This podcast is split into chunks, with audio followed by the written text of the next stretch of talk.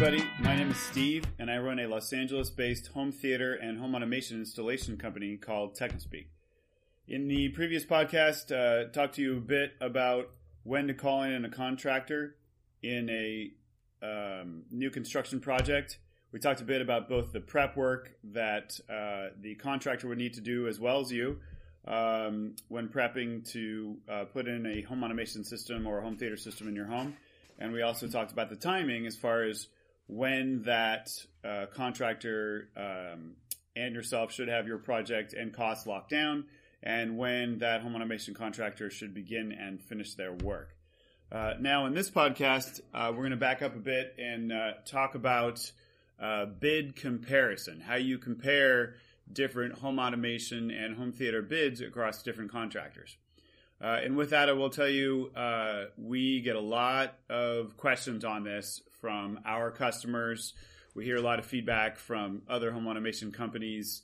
Um, there's there's a lot of customer frustration out there as far as how you do this sort of comparison. So I thought it'd be a good topic to talk about. So um, really, the dilemma is that there is no standard in home theater and home automation bidding. So it is very hard to compare proposals from different companies because everybody has their own way of doing things. And much like parenting, uh, they may all be right in some way and they may all be wrong in some way. Um, you know, another issue is that some companies may be unwilling to give you full details for fear their designs could get copied and then sent to the lowest bidder. Um, unfortunately, uh, design fees are not thought of that they need to be paid for in this industry like they would an architectural company uh, or for a lawyer or accountant. Yet it's a similar type of service um, that's getting provided. So, you know, some some AV companies are willing to give you those designs for free. A lot are not. Um, and then, you know, quite simply, new technology comes out every day. So proposals that are only about six months old can already be out of date um, which is a big factor in, in large new construction builds, especially homes that take a couple years to build. By the time the home's done, all the equipment that was originally spec'd in the project is already uh, obsolete or out of date.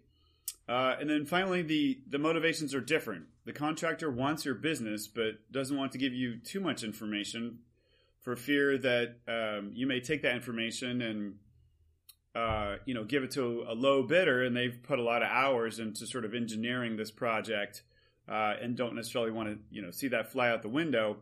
Um, but you know, at the same time, they need to give you some information because they're asking for a lot of money from you, and you know, just one piece of paper probably isn't going to cut it. So, you know, uh, at Technospeak, we we kind of like to offer customers and um, our peer automation companies a few different solutions to get around this.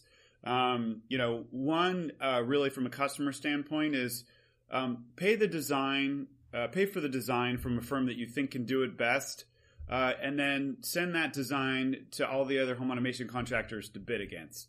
Um, this is the only real way to give you an apples to apples comparison of the cost.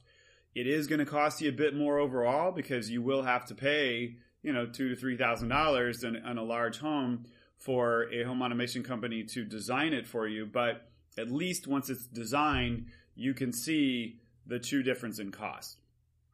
Um, you know, another thing to keep in mind from a, a, client standpoint when you're receiving multiple bids from people, uh, and by the way, you should be getting multiple bids. Um, you know, should always do your homework just to make sure uh, that um, you're getting uh, bids that are fairly consistent if you are not, let's say you have two or three bids that are within five to 10% of each other, and one is 20% or, or more uh, above or below that, uh, don't always assume that you're getting a great deal or they're price gouging you.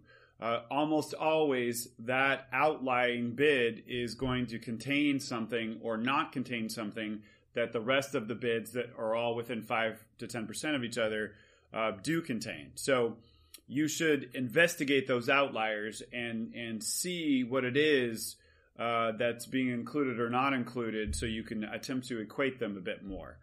Um, and then um, one thing that you do want to do, there are some home automation companies in our industry that only do pre-wire. Uh, what that means is they're only putting in the rough in wire, but they have no plan for how to connect anything at the end. um, you really want to make sure not to hire one of those unless they're partnered with another uh, uh, finish home automation company, and then you know even then dealing with two companies can be kind of a pain. So really, I would recommend that you make sure that they do everything from the rough in installation all the way to the finished equipment uh, setup and training. Um, so so and then you know one other thing to keep in mind is if a contractor tells you not to purchase product X and instead recommends product Y, which is more expensive, again, it's not always because they're trying to, to upsell you. It, he may know of some features that you do not, um, that you may want based on the sort of you know general requirements that you wanted of the system. Um, you may not realize that you asked for specific features that are in a more expensive product, but you know, he definitely that's his job to rec or her job to recommend that for you. So so that's why um, they may be doing that. And then you know, finally, um, like I mentioned in another podcast, uh, be open about your budget and make sure you communicate the same budget to all of your contractors.